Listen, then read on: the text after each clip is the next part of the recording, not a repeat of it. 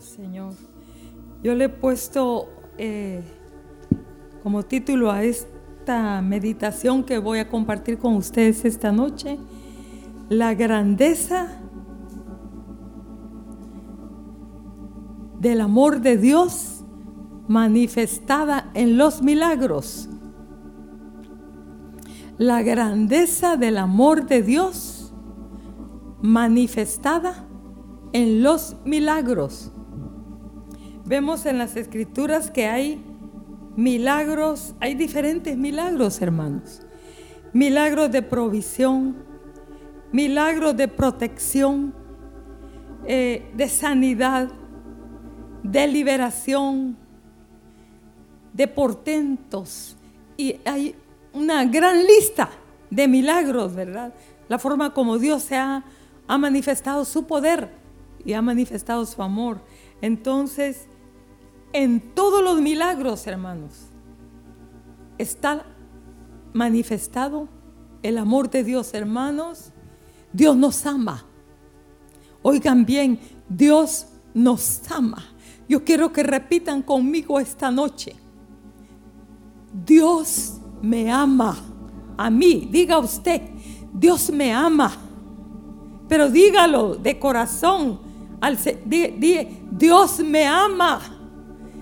Dios me ama. Hermano, Dios nos ama. Miren, Él pinta los atardeceres de colores que una acuarela que hace el hombre no los, no los puede hacer para darnos alegría. Él le dio colores a las flores. Oh, los hombres han tratado de, de hacer injertos y arreglos con, las, con la naturaleza, ¿verdad?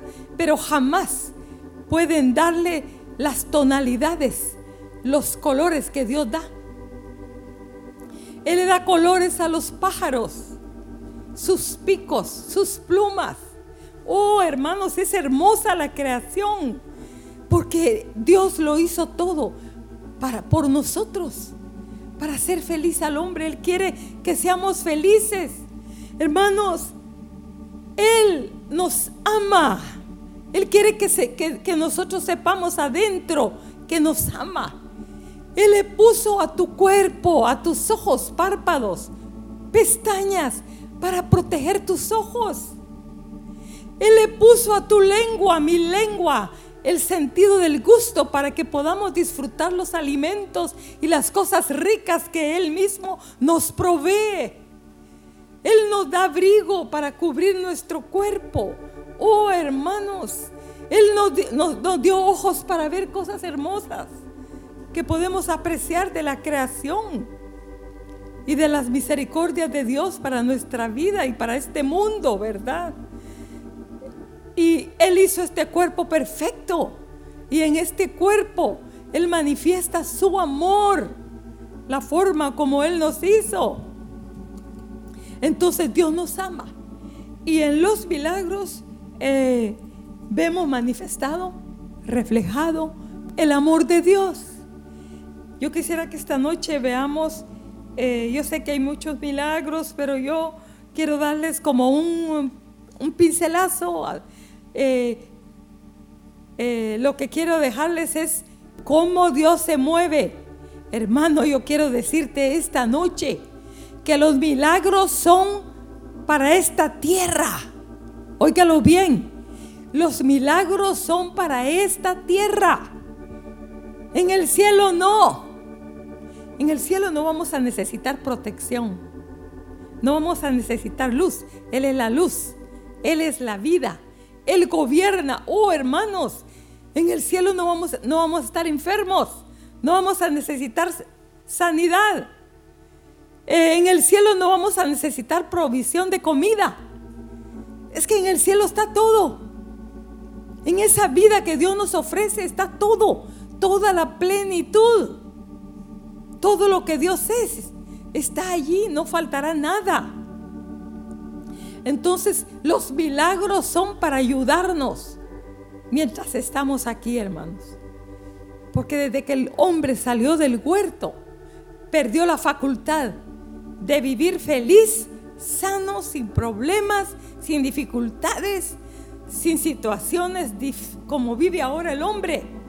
Y desde que cayó, perdió esa vida rebosante, abundante que tenía en el, en el huerto. Él no tenía que preocuparse porque todo lo tenía allí. Todo lo solo agarraba. Se movía para acá, había aquí, había todo. Ahí estaba la presencia de Dios. Su comunión no estaba interrumpida. En cualquier momento que él quería hablar con su Dios, él podía hacerlo. Pero todo eso lo perdió. Y entonces, Dios por su gran amor, lo primero que él hizo es, dijo, yo voy a darles a mi hijo, ¿verdad? Porque de tal manera amó Dios al mundo, para que todo aquel que en él crea no se pierda, mas tenga vida eterna. Entonces se despojó de su hijo por ese amor a nosotros, hermanos. Eh, él dice, yo he venido para que tengan vida. Esa vida que se perdió, Él se acercó a nosotros a través del sacrificio, a través de esa vida derramada, ¿verdad? Entonces, eh, eh, dice, yo sé los pensamientos que tengo acerca de vosotros. Son pensamientos de bien. Hermanos, podríamos pasar esta noche recitando porciones de las Sagradas Escrituras donde hablan del amor de Dios para su creación, del amor de Dios para nosotros. Entonces, otra cosa que, que me encanta que estuve viendo en relación a los milagros es que Dios es un Dios personal. Dios no dijo, vamos a crear 20 personas así, dos docenas, como hacen las camisas, ¿verdad? No está el hermano Abel aquí esta noche, por ahí. Pero por docena, en las maquilas, ¿verdad? Oh, hermanos, no. Somos uno para Dios. No hay otro como, no hay otra persona en el mundo como yo. Pero no hay otra persona en el mundo como tú. O sea, Dios nos hizo individualmente y nos ama individualmente. Dios es inmensamente grande, poderoso, al mismo tiempo que puede hablarle a multitudes puede hablarle a una persona insignificante en un poblado, en un caserío, en una aldea, en la montaña, donde se encuentre en el lugar más recóndito. Allí llega la voz de Dios.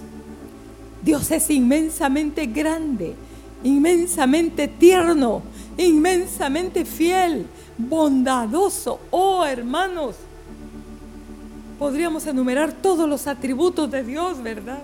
Entonces, tenemos a un Dios personal.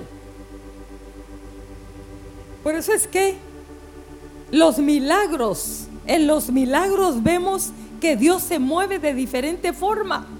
¿Saben por qué? De acuerdo a la situación de cada persona. Eh, lo que está viviendo, cómo está caminando, su, vida, su corazón, eh, su entendimiento que tiene de Dios. Y en base a todo el entorno y en base a toda esa vida, así Dios se mueve. Y en base a la necesidad que Él ve y en base a las prioridades, no las prioridades eh, de la persona, sino las prioridades que Dios determina que va a ser lo mejor eternamente. Porque yo quiero, otra cosa de los milagros que quiero decirte es que Dios no está viendo solamente nuestro bien terrenal. Nosotros estamos preocupados, hermanos, por cosas terrenales, por la comida, por la bebida, por la ropa, por la casa, por la comodidad, por la reputación eh, por, por, todo lo que tiene que ver con esta vida. Y cuidamos de tal manera esas cosas terrenales que descuidamos las cosas eternas, espirituales, las cosas que nos van a preparar para vivir la eternidad con Dios. Y qué triste que después de ser personas aquí fuertes, importantes, seamos allá personas pequeñas, inmaduras, y que no demos la madurez que Dios quería que diéramos y que no ocupemos el lugar en la presencia de Dios que Él quería que ocupáramos y que no tenemos, no recibimos la herencia que Él tenía para nuestra vida por negligencia, por afanes, por el amor por este mundo, por preocuparnos de las cosas de esta vida exageradamente y dejar por un lado al Señor. Pero bueno, entonces yo quiero que veamos esta noche eh, unos milagros de provisión. Dice aquí, eh, veamos el de la viuda en Segunda de Reyes, capítulo 4, el de la viuda de la esposa de uno de los hijos de los profetas. Segunda Reyes, capítulo 4.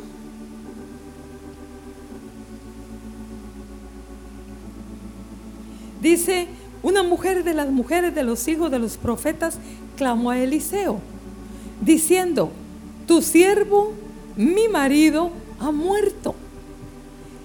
Y tú sabes que tu siervo era temeroso de Jehová. Y ha vendido el acreedor para tomarse a dos hijos míos por siervos. Pero ¿qué le dijo ella, hermanos? Tú sabes que tu siervo era qué? Temeroso de Jehová. Ella se estaba acercando al profeta Eliseo y diciéndole, eh, yo quisiera que tú consideraras que mi esposo era un buen hombre, que sirvió a Dios, que fue fiel. Entonces, que tú consideraras una ayuda para nosotros. Y ahora nosotros estamos en necesidad, ¿verdad? Pero tu siervo era temeroso de Dios. Era, ella, ella no dice esa palabra, pero da a entender. Era fiel. Era un hombre justo. Hacía todo lo que lo que tenía que hacer en el servicio a su Dios. Y entonces dice, y Eliseo le dijo, ¿qué te haré yo? ¿Qué te haré yo? O sea, yo soy un hombre, ¿qué, qué, puedo hacer por ti? Yo no puedo hacer nada por ti. El que puede hacer por ti algo es Dios. No se lo dijo, pero, pero vemos más adelante, pero era importante que esta mujer atravesara ese camino que le puso el profeta Eliseo. Entonces él le dijo, declárame qué tienes en casa. Y ella le dijo, tu sierva ninguna cosa tiene en casa. Hermanos, yo no creo que ninguna cosa tenía ella en casa. Tenía cama, tenía ropa, tenía zapatos, eh, yo digo que algún, algún sartencito, alguna olla, sí tenía, ¿verdad? Algunas unas cucharas. Eh, ¿Qué más? Eh, digo yo, tal vez tomates, alguna verdura, lo que usaban allá, algunos garbanzos o algo. ¿Cómo? Algunos platos. Si tenía dos hijos y ella tres o tres hijos, unos cuatro platos, unas cuatro tazas. Pero ella le dice, tu sierva no tiene nada. Nada, porque... Entonces, ¿qué? ¿Qué le dijo? Tu sierva ninguna cosa tiene en casa, sino una vasija de aceite por ahí con un poquito. Hermanos, una cosa que Dios quería trabajar en esta viuda era un corazón agradecido. Que ella manifestara gratitud por ese Dios que había sido fiel con ellos todo el tiempo. Por ese Dios que había estado con ellos y que no los había desamparado. Y que Él ahora también los iba a cuidar, los iba a sustentar. Pero Dios quería desarrollar, desarrollar en ella un corazón agradecido. ¿Y qué le dice Él? Le dice, Él le dijo, ve y pide para ti vasijas prestadas de todos tus vecinos. Y, y vasijas vacías y no pocas. Y la manda a trabajar. E, ella iba con la esperanza de que el profeta le diera dinero, le firmara un cheque o le dijera, mira, aquí hay un fondo que es para ayuda de los, de los profetas, entonces te vamos a dar una cantidad al mes, te vamos a pasar para ayudarte a ti y a tus hijos para que no perezcan de hambre. Pero no, Dios la mandó por otro camino. Entonces le dijo que buscara vasijas, ¿verdad? De sus vecinos entra luego y enciérrate tú y tus hijos y echa en todas las vasijas y cuando esté una llena, ponla aparte. Y se fue la mujer y se, se cerró la puerta, como dice, y cerró la puerta y encerrándose ella con sus hijos, ellos le traían las vasijas y ella echaba el aceite. Y cuando las vasijas estuvieron llenas, dijo un hijo suyo, tráeme aún otras vasijas. Y dijo, entonces, y él le dijo, no hay más vasijas. Entonces cesó el aceite.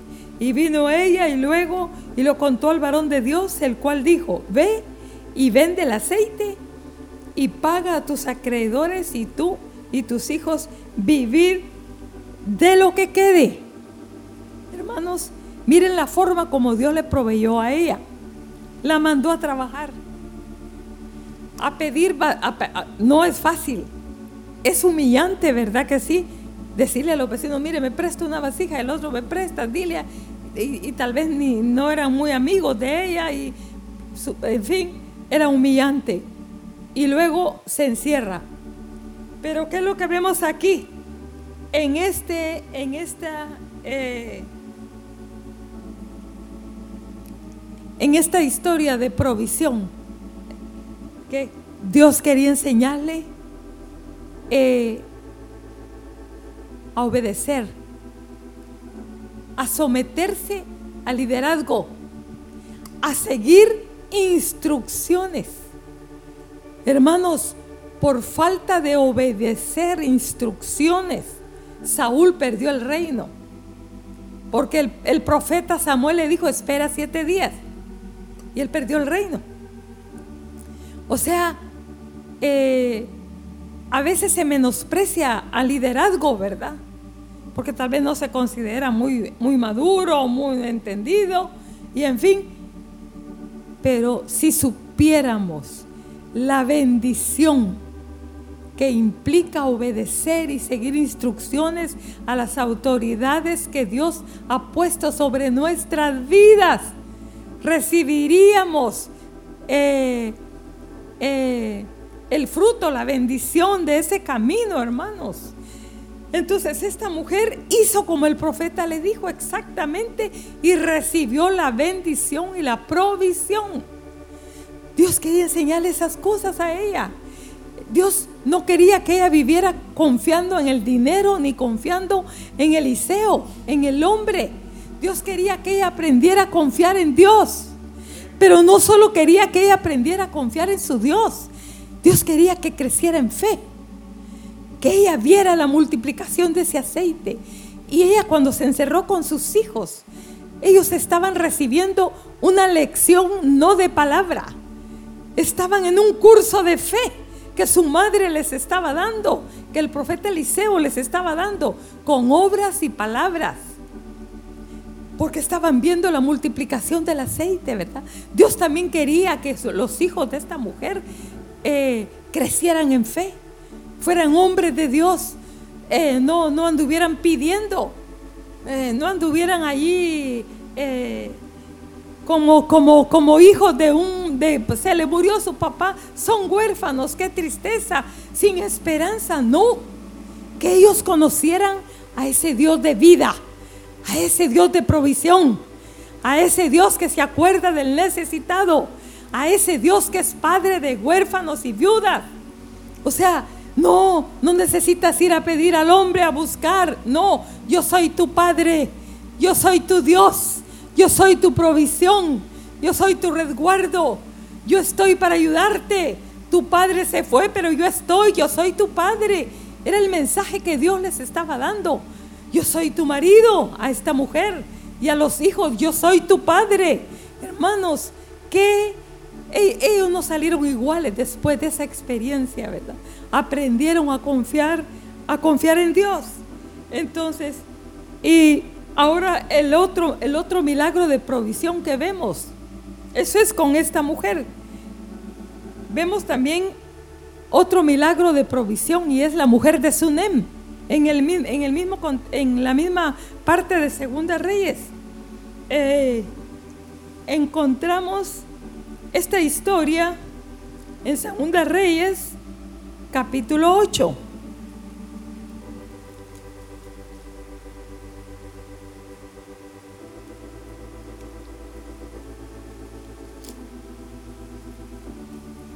Aquí, eh, en el capítulo 8, que esta mujer, hermanos, en eh, esta historia se encuentra en el capítulo 8 de versículo 1 al 6.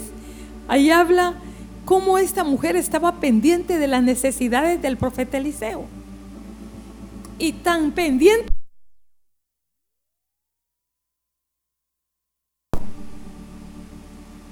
estaba pendiente de sus necesidades, pero también esta mujer era hambrienta.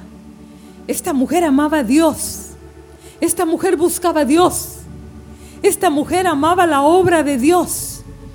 Y entonces hasta un aposento habló con su esposo, intercedió con por, por, Eliseo y le dijo, hagámosle una, una habitación. Y le preparó una habitación muy especial donde le puso una mesa, un candelabro y ciertas cosas allí. Entonces ella estuvo al pendiente de las necesidades de Eliseo y del siervo que andaba con él. Les hacía comida rica cuando pasaban por la casa, les preparaba cafecito, les preparaba una comidita, eh, les tenía bien barridito, bien limpiecito el cuarto, ponía hasta unas flores, oraba hasta para que Dios ahí les diera descanso esa noche, con diligencia, con esmero. Manifestaba el amor de Dios para los siervos. Hermanos, eso significa de que ella, eh, ella se preocupaba por los intereses de su Dios. Pero ¿qué fue lo que pasó? Ella estaba pendiente de los demás. Seguramente era una mujer dadivosa, generosa, era una mujer importante, pero era una mujer que era tocada cuando veía una necesidad. La Biblia ahí no lo dice, pero por el carácter que manifiesta con el profeta vemos que ella era una persona generosa, una persona que hacía buenas obras, pero que cuidaba de la obra de Dios. Entonces Dios cuidó de ella. Porque ¿qué pasó? Hermanos, ella no podía tener hijos, era estéril.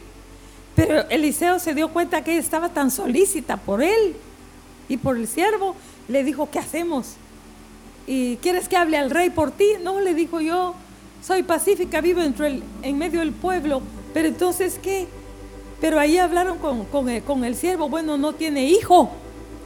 Entonces la llamó y estando ella parada le dice, el año que viene tú abrazarás un hijo.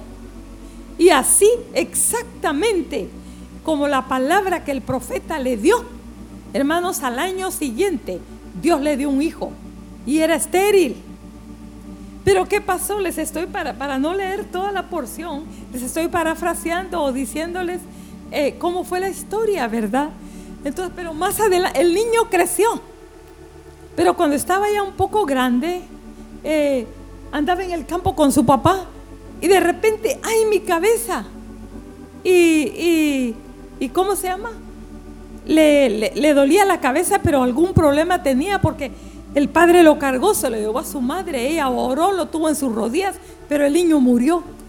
Y ya ustedes conocen la historia, cómo esta mujer se fue corriendo a buscar al, profeta, ¿verdad? Y, y, y cómo, cómo, se adelantó el otro, pero el otro no puso el báculo como, como lo ponía Eliseo. Es importante, fíjense que yo leyendo eso, dije yo, eh, aquí no le pasó como a Eliseo que cuando tiró el manto, los profetas estaban observando del otro lado. Tiró el manto como lo tiraba Elías. Me gustó. y las aguas se abrieron. ¿Por qué, hermanos? ¿Con qué, cómo diría? ¿Con qué actitud? Así quiere Dios que vivamos. Así quiere Dios que le creamos. Eh, eh, entonces, anda, corre, anda, no mires a nadie ahí y lleva y le pones el báculo. Entonces sí llegó, y, entonces llegó y ¡pum! se lo puso, ¿verdad? No despierta y dio la vuelta. Y llegó, es que no despertó. O sea, solo pum, entró y le puso ahí, casi que le da miedo entrar ahí, porque estaba ya que al muerto, ¿verdad? Pero entonces llega el profeta. Oh, hermanos, así como ese hombre oró por ese niño, boca con boca, ojo con ojo, mano con mano. Así quiere Dios que oremos y Dios va a manifestarse. Porque la vida entró en ese niño y el Señor lo levantó, lo resucitó. Eh, bueno, total es que pasó el tiempo y vino el hambre. Y le dijo el profeta a esta mujer, mira, tienes que salir de aquí porque Dios ha llamado el hambre. Y ve dónde puedas ir con tu familia. Porque por siete años habrá hambre. No habrá comida. Y ella se fue, dice, a la tierra de los filisteos. Pero bueno, fueron siete años. Cuando ella regresó, y dejó sus cosas en la casa y empezó a condicionar todo que venía del viaje. Dijo, yo voy a implorar al rey, voy a implorar al rey para ver si me devuelven mis tierras, mis propiedades, las cosas que me pertenecían. Tal vez el esposo ya se le había muerto. Era viuda, ¿verdad? Nos dice la Biblia.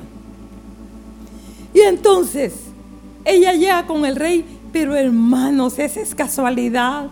No es casualidad era el Dios que estaba velando por ella, porque ella veló por otros y por los intereses de su Dios. Dios veló por los intereses de ella. Ella pensó en los demás y Dios pensó en ella. Ella pensó en su Dios, en agradarlo. Y Dios pensó en protegerla. Dice que ahí estaba, ahí estaba Yesiba,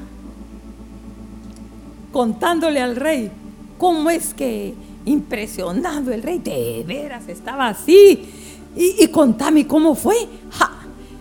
Y boca con boca y, y, lo puso los ojos en los ojos del niño y el niño revivió, resucitó. Fue un gran milagro. Ah, de veras. Estaba impresionado el rey cuando en eso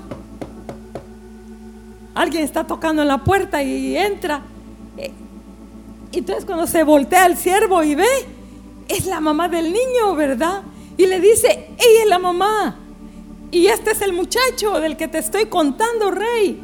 Entonces la pasa adelante y ella le cuenta con detalles cómo Dios se manifestó.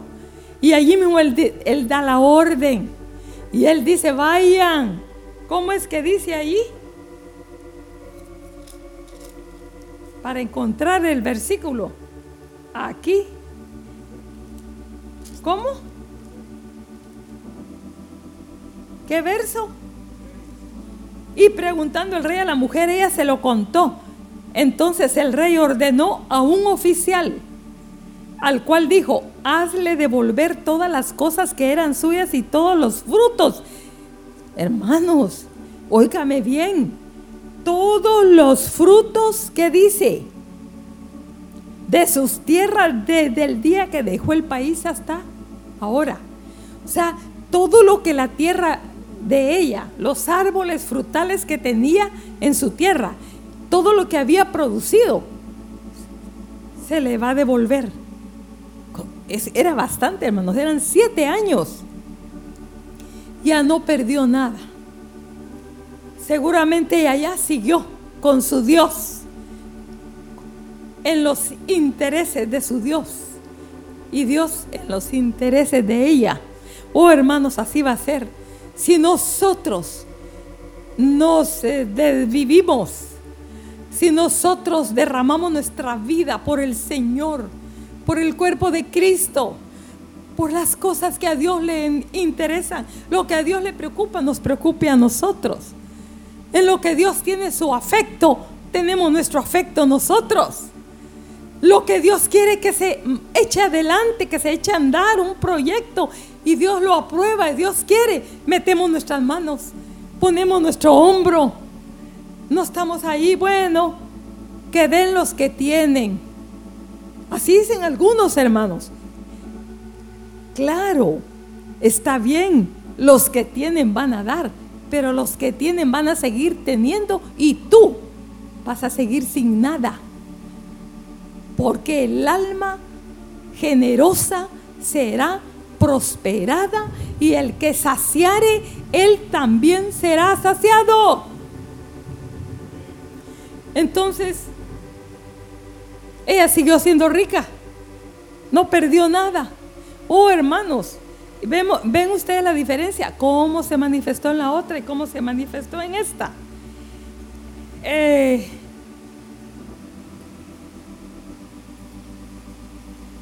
y yo quiero, hay otros milagros de provisión que quisiera hablarles, que es una belleza ver cómo Dios se manifiesta, el amor de Dios. Pero eh, Ya poquito tiempo tengo aquí. Y el agua está puesta, pero todavía aguantan un poquito más, hermanos. ¿Cuántos minutos llevamos? Sí. Bueno, veamos rapidito algo porque vamos a hacer algo esta noche. Tenemos un testimonio de alguien que va a pasar al frente. Pero antes de eso yo quiero hablarles de de, algunos milagros de sanidad. Miren, ¿qué pasa aquí? En Mateo capítulo 8, versículo del 1 al 4, habla del milagro como Dios sana a un leproso. Pero no dice mucho con él, solamente dice que el leproso apareció y le dice, y se arrodilló, se hincó y le dice, si quieres, puede sanarme. Fue todo lo que le dijo. No le gritó. Ven, hermanos. Él no le gritó. Solo eso le dijo y el Señor se volteó, tuvo misericordia de él, lo tocó y le di que le dijo, sí quiero, sé sano. Y al instante la lepra desapareció de su cuerpo. Pero ¿qué pasó? Eh, con, con, Bartimeo, que es tan famoso el ciego Bartimeo, ¿verdad? ¿Quién no habla del ciego Bartimeo y por todos lados anda, anda, anda el ciego Bartimeo? lo están mencionando. A él, ustedes no creen que Jesús Jesús posiblemente lo vio.